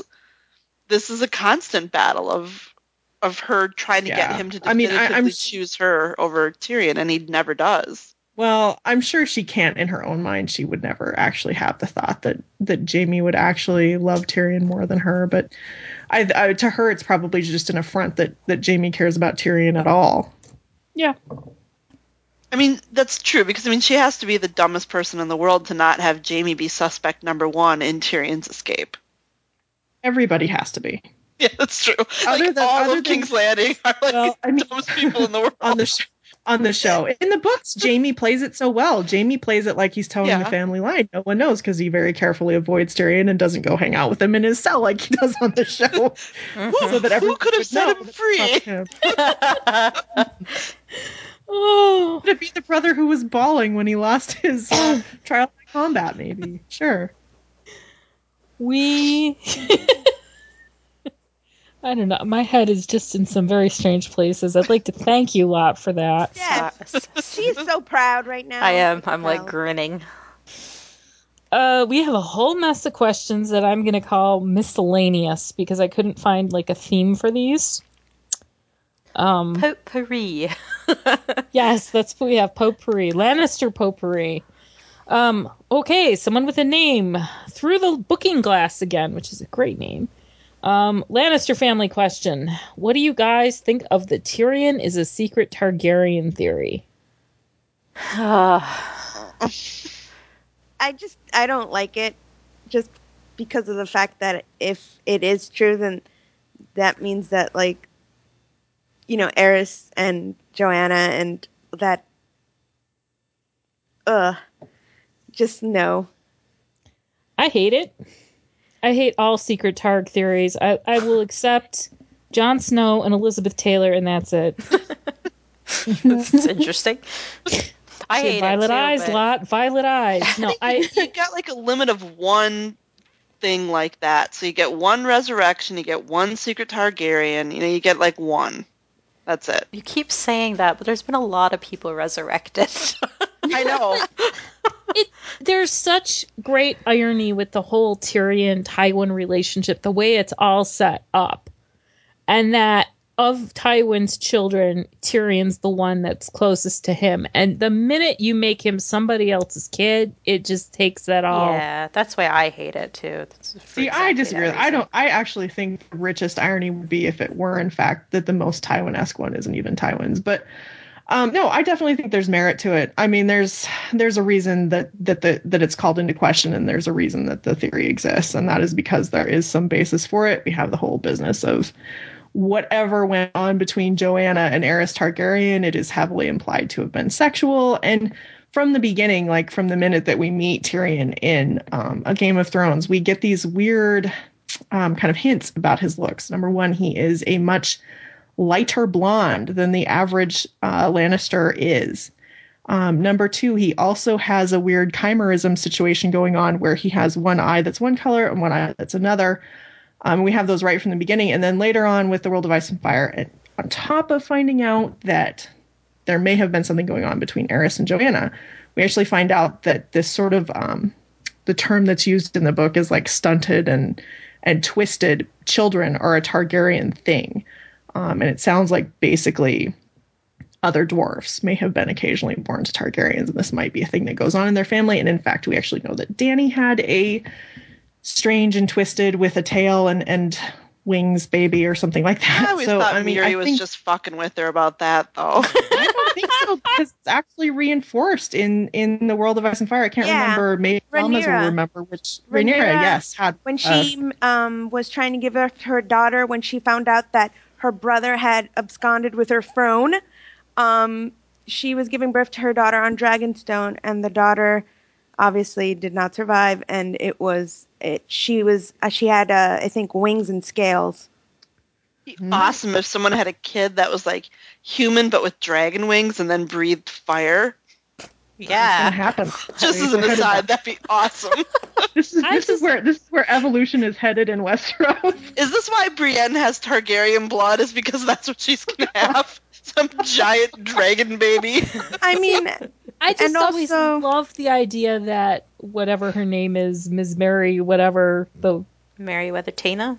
no no no the Mirri one Maz Duur. Oh, Yeah, her. that yeah there we go that she just said, you know, did that whole very prophetic how you're never going to have a kid until this, you know, all that crap happens. And of course it can't happen. And I always thought she made all that up I kind of thought she made it up too.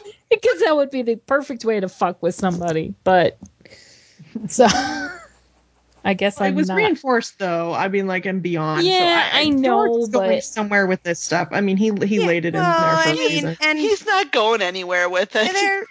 i mean If he is, we're Hey, if George know. goes anywhere, he I will mean, go somewhere.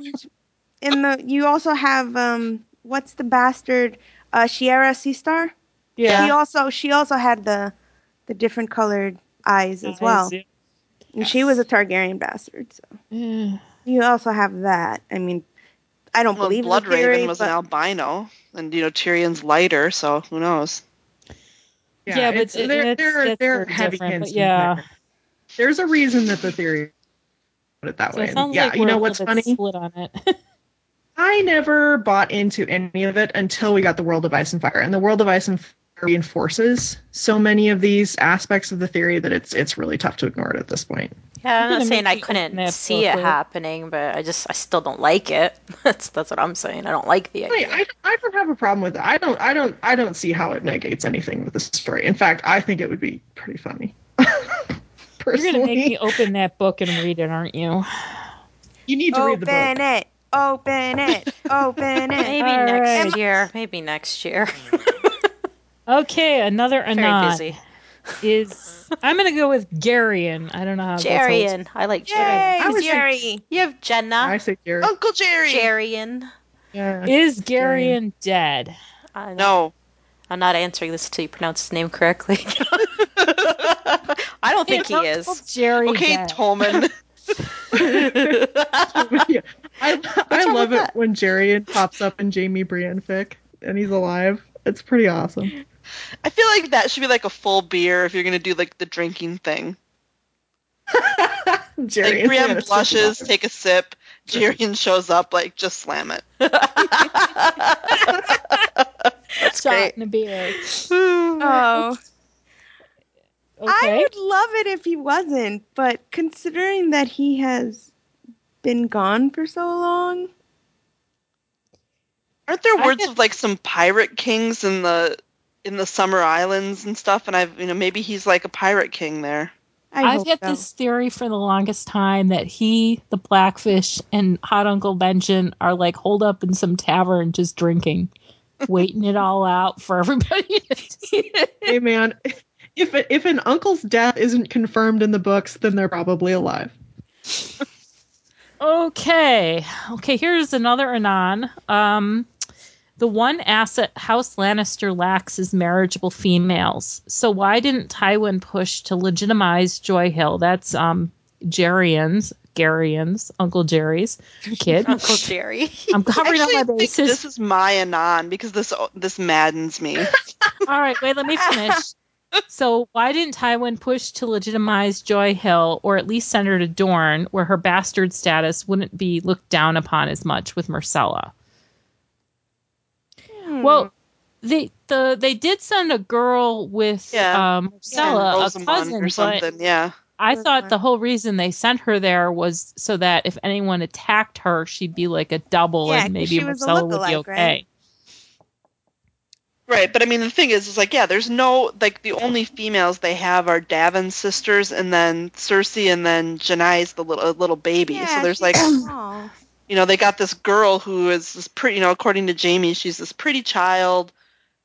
There's really no reason why they would they why they shouldn't legitimize her. Legitimize her is that the right word? Yeah. Doesn't sound right. No, Uh, right. I mean, I would say there's a re- I mean, there, uh, there's no reason to legitimize her though. I mean, it's like they don't they don't need marriageable females that much, and I mean, he managed to get a pretty decent marriage for her without doing that. So I, you well, know, just because Jaime why doesn't understand English. yeah, well, and you know, there might be there might be an aspect with with Tywin too of not wanting to legitimize her in case it would turn out that Jer- would show back up someday because you know he might want to have legitimate heirs um, with someone Yeah, else, and if Tywin true. had taken it upon himself to legitimize her ba- his bastard, that could interfere. Well, and I mean, on in theory, I mean, I know it's doomed because of what's going on, but in theory, the marriage he arranges for her is actually not a bad one. No, it's not bad at all. You know, I mean, it's doomed because all those people are doomed, but you know, Hey, Yeah. well, I mean, hey, hey, Jaime, Jaime thinks it's it's marrying down for her, so Well, Jaime thinks she's marrying a Westerling. I mean, she was going to marry a Frey, and now she's getting a Westerling. So she actually is marrying like way up from what she would have. yeah. yeah, but Jaime still thinks it's down. Yeah, well, of course. I mean, it is down. It's just you know, not as far down. hey. Okay. Oh, I could have grouped these together. We got another secret Targ question. No. We're all excited. I know I can feel the tension. Uh, this is from L Tom One.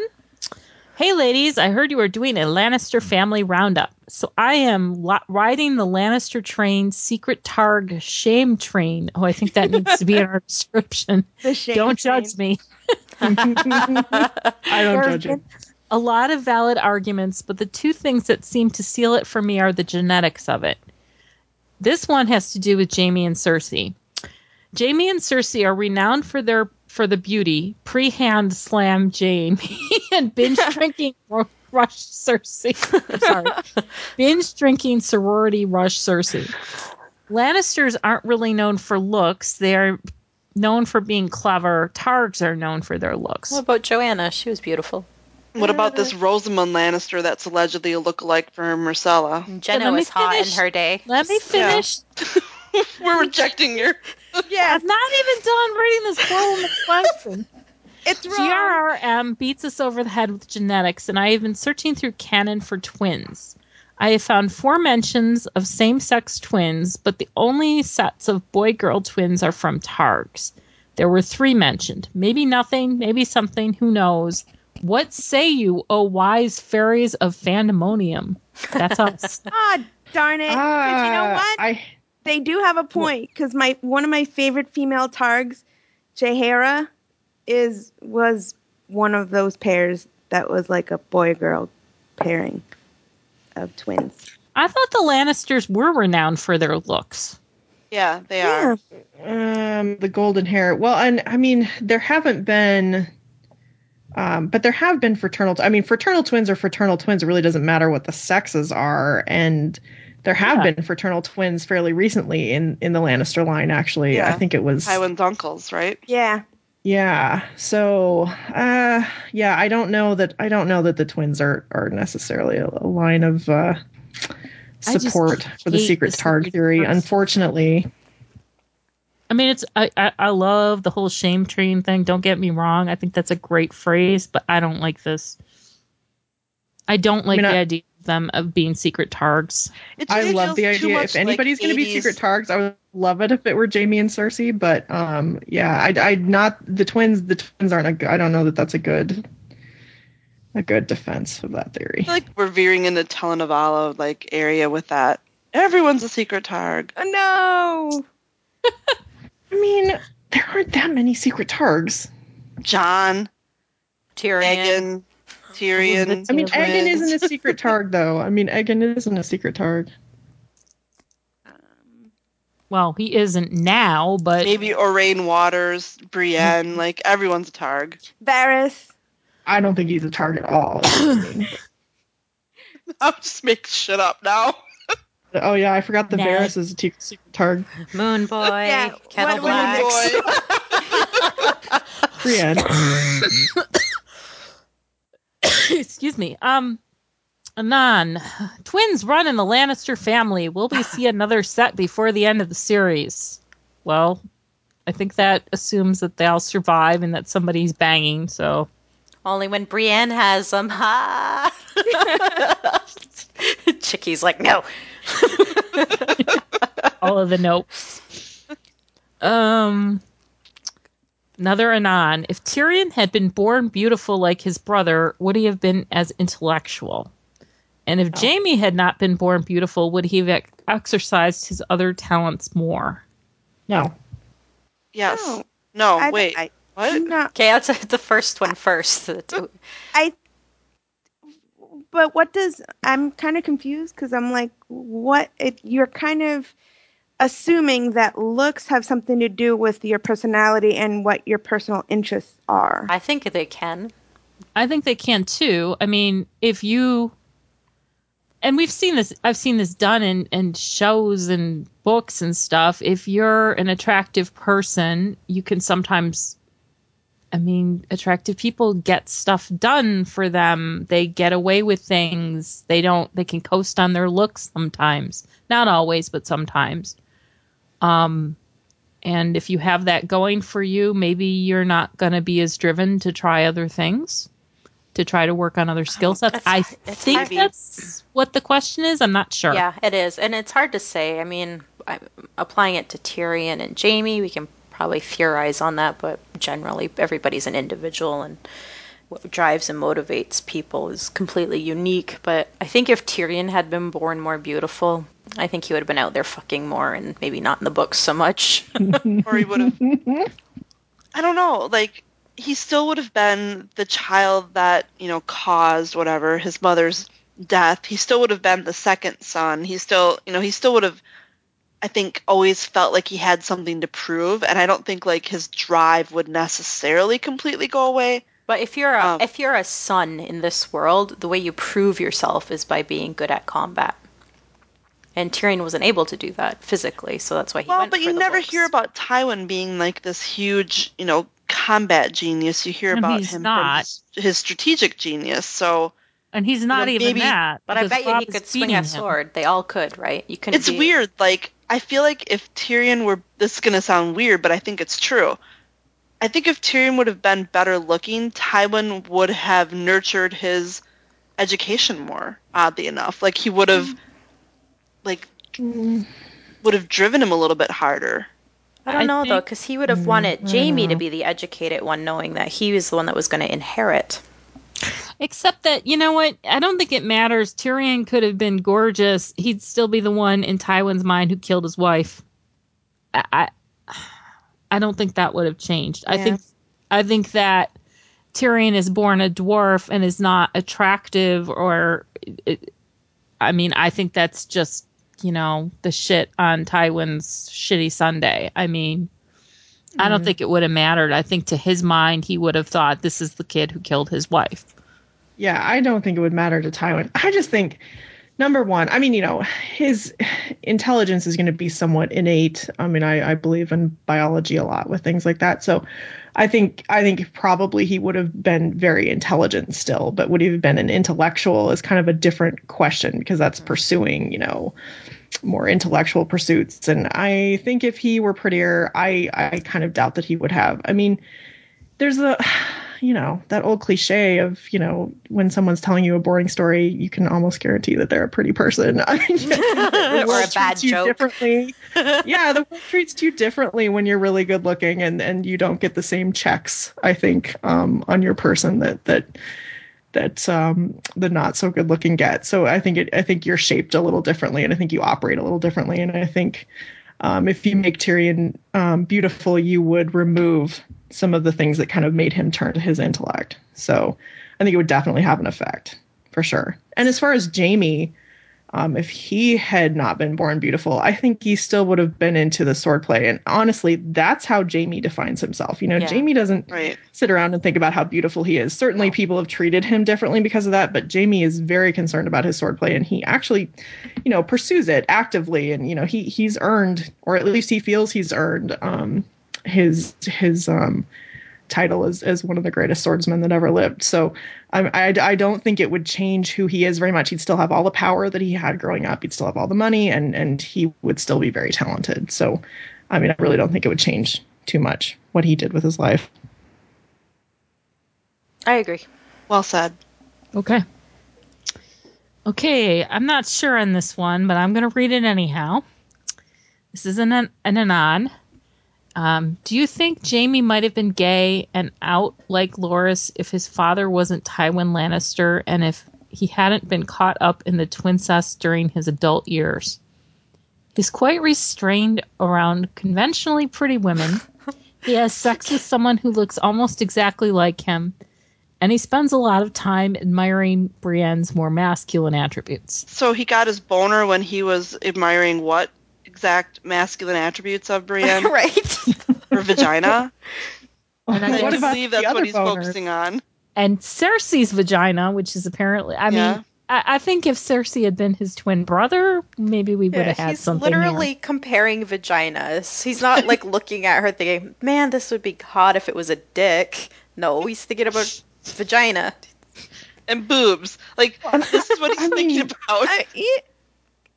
It's not just them. There's Pia and and Hildy Right. as Yeah, well. yeah. Literally yeah. thinking of boobs. And, like I don't know how much I mean, less gay he can be at that point. if if I thought Jaime were gay, I'd think he was gay, but I just don't see any evidence at all that he is repressing homosexual interests. I mean, I first of all, if you think Jaime would repress his homosexual interests if he had them, you're crazy because no, he wouldn't. if he were gay, he would be fucking Oh, guys, and probably everybody in the world would know it. Um, I I just don't. I don't see. I don't see any of that. I think people get confused by the fact I that think this Jaime is like a is, subtle is rip on Brienne, actually. It is. well, it is a subtle rip on Brienne, but I think it's also people just get confused by the fact that Jaime is sexually faithful to Cersei, and that Jaime doesn't, because Jaime's hot. Why doesn't he just sleep with all the women who throw themselves at him? And I think people just have a hard time understanding that aspect of his personality. There's no men like him. Well, it's it's a Only personal me. thing. I mean, it, the thing is, it's not it's not that he's not attracted to women because he's attracted to women fairly over the regularly. place, I- I think it's just that he he just he's just Faithful. doesn't sleep around. Yeah. I don't know. It's just not his thing. Even when he doesn't have anyone to be faithful to, he doesn't sleep around. He just Yeah. he doesn't like to have sex He just has, casually. like, and like low that's sex that's maybe unusual for hot guys that are, you know, straight, but it is his thing for some reason. All right. It's one of the reasons I love him so much. Well, this next one ties together a little bit. Another Anon is Lancel good in bed? no. Oh No. God. Oh, Nope. He's a boy. Ask boy. Cersei. Why he's not as good as asking us? Jaime. We know that. He's not no as good one's as as Jaime. good as Jaime. All right. well, could you imagine Cersei like he's instructing what, a like a young f- virginal boy on how to make love? Like Ugh. Cersei giving guidance? Like this would never happen, Well, he's like what, 14 years old? Of course he's not good in bed. right? I mean, the idea, yeah, no. I'm not gonna go on with it. Can we? I don't want to talk about this. we don't want we don't I want to get in trouble. I Well, I'm not speaking for you know, I'm not going there.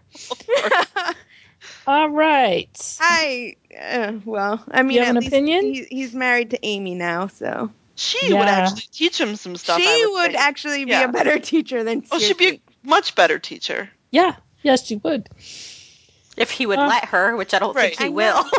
No, He So- left her. I think I Yeah. think their marriage is being dissolved as we speak. yeah. So You know, I saw a He still prompt somewhere and it never got filled, and I desperately want it now, which is their wedding night. oh god. God. Which should be like what him crying. I feel like the whole night. Well, I think it should corner. be from Praying in her, the corner. Her POV going, well, he's good looking. What? Okay, this could work. And then, you know, what the hell? Why is he praying? I don't understand. All these other men have wanted to sleep with me. Yeah. Oh, that'd just be depressing. that would yeah, be why fun. would you? Why would you want to read this? one? It would be hysterical. All right. Dramas understands, right? Yes, and if anything, it might actually even turn her more on, because then she'd be a challenge. Okay, yes, exactly. Okay. I'm just going to say all of these questions that are left. There's two of them are from Anons. Okay. Um, who do you think should inherit Casterly Rock? Tyrion. I don't get it. You don't get it? And like in what? I mean, like the people who are inheriting it are inheriting it. I mean, like it's I'm Cersei's, assuming- and it will go. It's not like it's not like it's not like we elect the the person who's going to inherit it. I mean, it's it's Cersei's, and it's going to go to her kids. I mean, And then they'll go to Martyn, and then you know. I was assuming maybe it's one of those questions where people. I, I honestly don't Who do know. I'm making a guess should? here. It's not. Like- it's not like who who If you want House Lannister to go on and be successful, who would be the best person? I'm guessing is maybe what they wanted. Oh, who would you pick? Me? Is that the question? Like, who would you pick if you got to choose a Lannister? a I'm Lannister guessing. That's how I'm I, I have it. no. Uh-huh. I have no way of contacting this person, but that would be my. Let's turn it into that. You know, it's Hmm. my magic kingdom. Um, I think Tyrion. just like anybody in the world. Oh, let's let's restrict it to Lannisters. okay. Uh, well, if I would find it very funny and hilarious, and I would love it if Joy Hill ended up like Queen of the Hill. There you go. I'm just saying. I mean, I know it's not going to happen, but Maggie the Frog. I don't know if, if we're gonna we're gonna go all over the map with this. Oh wait, you said only Lannisters. Yeah, I like it. Joy Hill. It should be Joy Hill. Yep, give it to her. I'd just say Martyn Lannister. You know, probably has the the backing of the family. Young enough to not be a dick, probably. Okay. Our last question. Do you think George loves the Lannisters? Yes. Tyrion is his favorite, but do you think he also loves Jaime and Cersei? Yes. They're interesting, multifaceted characters. What's I mean, look love? at you know, just look at Game of Thrones and look who has the top billing in the episodes. That kind of tells you who the you know, who the more intriguing, bigger characters actually are. We think about the Starks, but the Lannisters are the stars of the show and the books. I would show you to A Feast for Crows, which is pretty much the Jaime Cersei show. Yeah, with the, Yeah. with the sprinkling of Brienne. a heavy sprinkling of Bri- Brienne. Yeah. Yes, like no, of course George. Well, he, I think the thing you're looking for is George clearly loves writing all of the Lannisters that he writes. I mean, you just can feel that he gets into it. And it's like the Jaime chapters. It's like the only thing that I think might have a chance of saving Jaime's life and at least keeping him alive into the last book is I get the feeling that he might be enjoying writing Jaime more than anyone else at this point. I feel like his Jaime chapters are Jaime and Cersei are probably far and away the fastest chapters that he writes. And not that's Probably. not like a not like a commentary on the quality of them. It's just you can see like this would be very easy to write compared to like a Bran chapter, which has got to be really really difficult. Plod, plodding along. Well, no, it's just they're on. so rich. Like there's so much richness in the language of it, where there's so much wit and cleverness in this in in the Jaime chapters, especially that it would just roll off your hands. I think.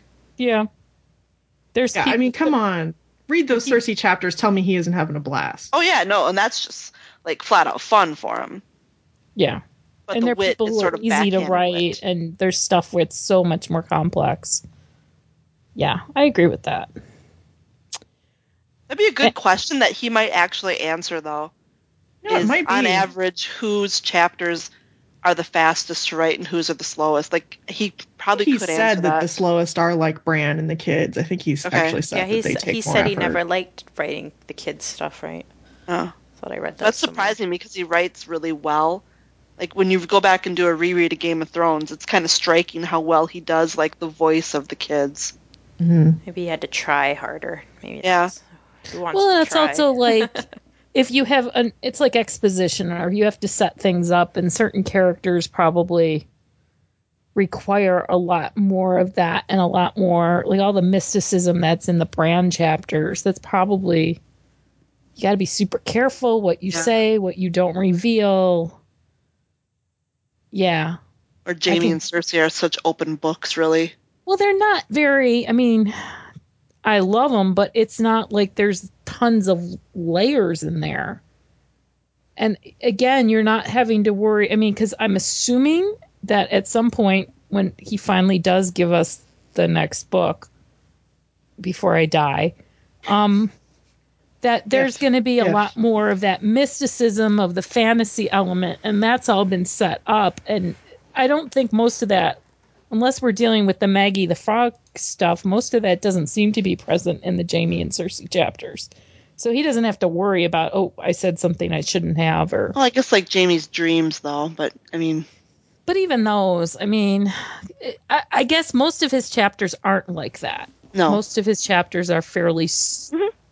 you know, I don't want to say simple, but you know, there's not a ton there that you'd have to be very, very choosy with your words. So they'd be fun, and they're fun characters. I mean, there's not, you know, they're great to read.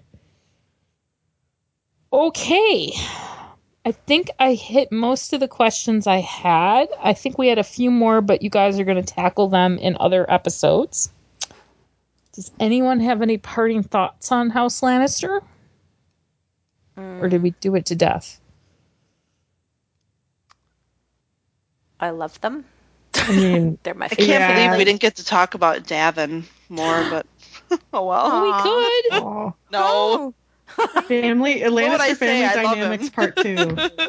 It's all about Daven. All about Daven. That sounds like a great It'll be five minutes long, that episode. and it'll mostly be Guile. Yeah, be like all me. Oh, I'm sorry. I should have like made up a question or something about him because he's fun. They're all fun. That's what Well, I I think like. that's his thing is he's fun like the rest of them are. So He's not as complicated. I he's mean, like I think uh, my the Lannister that I would want more information on is um, Tyrek, because you know he's missing. You don't know if he's dead or Mm. not. And yet And he's then- included in every of those um cast of characters in all those books. yeah, And he married a little baby. Yeah, that's right. What was it, Ethmanod or something like that? Ermesande or whatever. Yeah. or Irma's Irma's fond. Uh, what are the Lannisters? Parting thoughts on the Lannisters. I mean, I'll just say this: um, A Song of Ice and Fire, and definitely Game of Thrones, wouldn't be what they are without the Lannisters. And that's not just Tyrion; that is the whole fucking bunch of them. They are actually the thing that makes the story. I mean, as much as I love some of my Starks, they're they're much more um, Interesting. Well well i was I, I would just say well traveled roads for fantasy. Whereas when you get into the lannisters you're you're somewhere that you don't get a lot in in classic fantasy fiction. And and i i, I love that. I think the lannisters are really the thing that that make song of ice and fire what it is. I mean, a lot of people they're the antagonists, and they're very interesting antagonists when you compare them with other houses that are like main characters in this series. So they're not even antagonists really oh, I, I, a lot of people regard them as antagonists. i know they do i just i just have never i never i mean i don't see them that way at all i think they're i think it's one of the kind of beauties of George's world is I think the actual antagonist is the world itself. And um, I I view the way that he he kind of lets you kind of winnow your way into the Lannisters through Tyrion as George saying that he feels the same way. It's like he he kind of has to slowly bring you into this concept of hey, there really isn't a bad guy here. It's just that everybody has their own um, ambitions and their own goals. All right. I think we've we've done this to death. Do we have any mail? we do. We have a new iTunes review. Yay! Um, what? it's called "Love These Ladies." It's from RJ Love twenty five forty four. Oh. says, Love these ladies sober, but my friend played the drunk cast on a recent trip. We laughed for the entire drive. I'm hooked on them now. I want to send them rum so they can do another. Oh God. God. you want me throwing up all over much the the- place? it's like the best review ever. Um, I That can, is awesome. you know, if you're gonna me on Tumblr. I'll give you my address. You Yeah. can send the rum. if you're gonna send me like booze, I'll take a nice Malbec or a Cab Sav. God. we should we should mention that um dramas is drinking out of a red solo cup right now, so there may be rum in play as we speak. We don't know. I have no idea what you're talking about. As she downs her another cup of whatever that is. Um, we got an email from Nix who says, I've had a theory for some time about what Qyburn is doing with his exclusively female victims with regard to Robert Strong.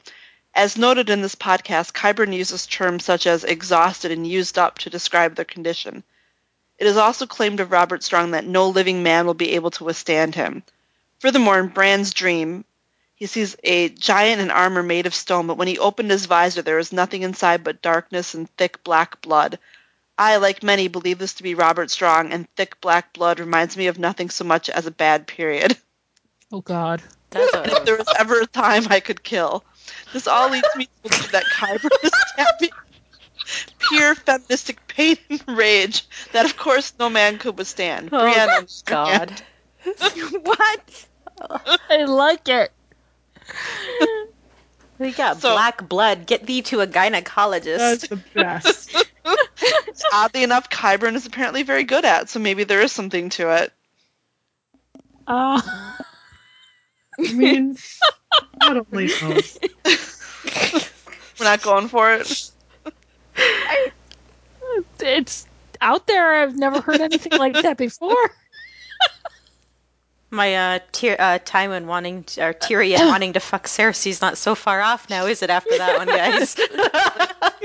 It's all about Between that and. Human Centipede, it's like just beautiful. It's just like, yeah, Qyburn's really just tapping into the feminine mystique.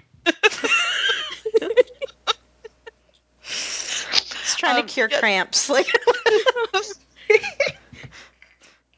Oh, Qyburn, always thinking of the ladies.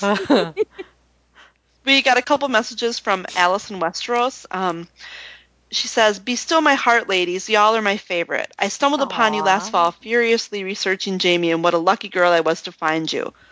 I love Jaime and Brienne, but had no idea what a shipper was, much less that there's a community of JB shippers. Match made in heaven, them and us. Anyway, I just wanted to say thank you for the super duper fun and let you know I'm here. I'm trying to learn Tumblr, but I'm a bit of a Tumblr bumbler right now, so I'll get there. Or just don't go there. Um, I almost comment. I'm listening to back episodes and look forward to hearing your laughs and thoughts each week. Oh, and I never appreciated Cersei in the way I do now, thanks to you guys. Comedy gold Aw. and Cersei plus Qyburn equals BFFs forever. so then I could tell that Alice was was going through um, some of the old old episodes. So she sent us a message on Tumblr. Oh my goodness! I just listened to Drunkcast 2014, and Clothos with the hot pie is pee pee pants funny. Hi. kept playing it over and over. Hot pie. You can't let the palm. I almost feel guilty Oh, about God. this like message because it's like, welcome to the end of your life. I had a life once before Jaime and Brienne. I'm so sorry. Oh God, I'm sorry. No, no. I'm like, I'm come say- join us. One of us. She One could a of gateway us. drug. One of us. resolution though. You know, like it could all be over. Whereas True. someone like Chicky, you've been in this like for you know years and years I years and just years. want out. I know. I keep pulling her back in. It's Um, Hotel I just- California. We did get, um, you know, we got a couple. We got a message from an anon about um, our Cersei Robert, ep- Cersei Robert. Well, essentially our Cersei Robert episode last week, and I just wanted to. Um, it's going to require a bit of a more in-depth response, I think. So we are going to cover it in our next Cersei episode, which um, will be next week. All right. Oh yeah, baby. Anything exciting happening this week coming up or anything? Um, Well, we we might get a we might get a fucking trailer, right? What's your what's your prediction again, Guile? Next Oh, our first uh, season six trailer? The 14th before vinyl. Oh, the 14. I don't think that's what she was alluding to. I'm pretty sure she's talking about our 100th episode live oh, spectacular little thing. extravaganza palooza. thing. Who cares about that? I care. We did test runs. It was fun. Did a, God, it was another so one. much fun. Like we are doing like do people understand we are doing like a live text chat while we basically podcast live, which is both hilarious and terrifying. Yeah. And it is looking like it's going to be either the most awesome thing ever or the most awesome The thing big. ever. Oh, well, I was gonna go with We're clusterfuck, but yeah. We're getting like live interaction. It is the greatest thing that's ever happened. It's also terrifying. It's really, good. you know, what's really cool is just seeing those names pop into the room that you've been getting like messages from for what two years we've been doing this now. yeah. Yeah, I was like, whoa. So get to see names and to like hear back from them right away how they're reacting to the shit that we're Yeah. saying. That is the terrifying part. So it's um, this coming Friday, February 5th, uh, 10 p.m. Eastern Time starting. And um, you can find all the details of where to find us on Tumblr and Twitter. Um, also, our Twitter is a lot more active. You might want to follow us on Twitter. Thank you, Guile. So are are you ready? Fun polls and stuff now. Yeah, Are you ready for me to do our close? Because I actually wrote it out with all the correct addresses. Oh my gosh. Oh my god. Tell us more. You're so professional, Tom. I'm terrified, is what I am. If you would like to find out about our alcohol preferences or send us a message, you can at close the door and come here at tumblr.com or at close the door and gmail.com. And as Guile just said, we are also on Twitter at Door Podcast. And I actually don't do much with Twitter, but I went and I did the poll because it was cool. And you should too.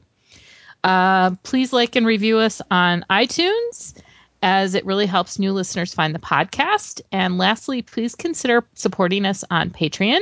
And you can do that by going to patreon.com slash close the door. And thank you to our Patreon supporters. And thank you, everyone. Oh my God, I got through the special episode. Yay! And Kama Stop, oh, will never be on again. She's retiring.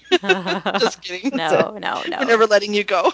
Hotel California. She said it first. Good night, everybody. Bye bye. Bye. Bye. Bye, everybody.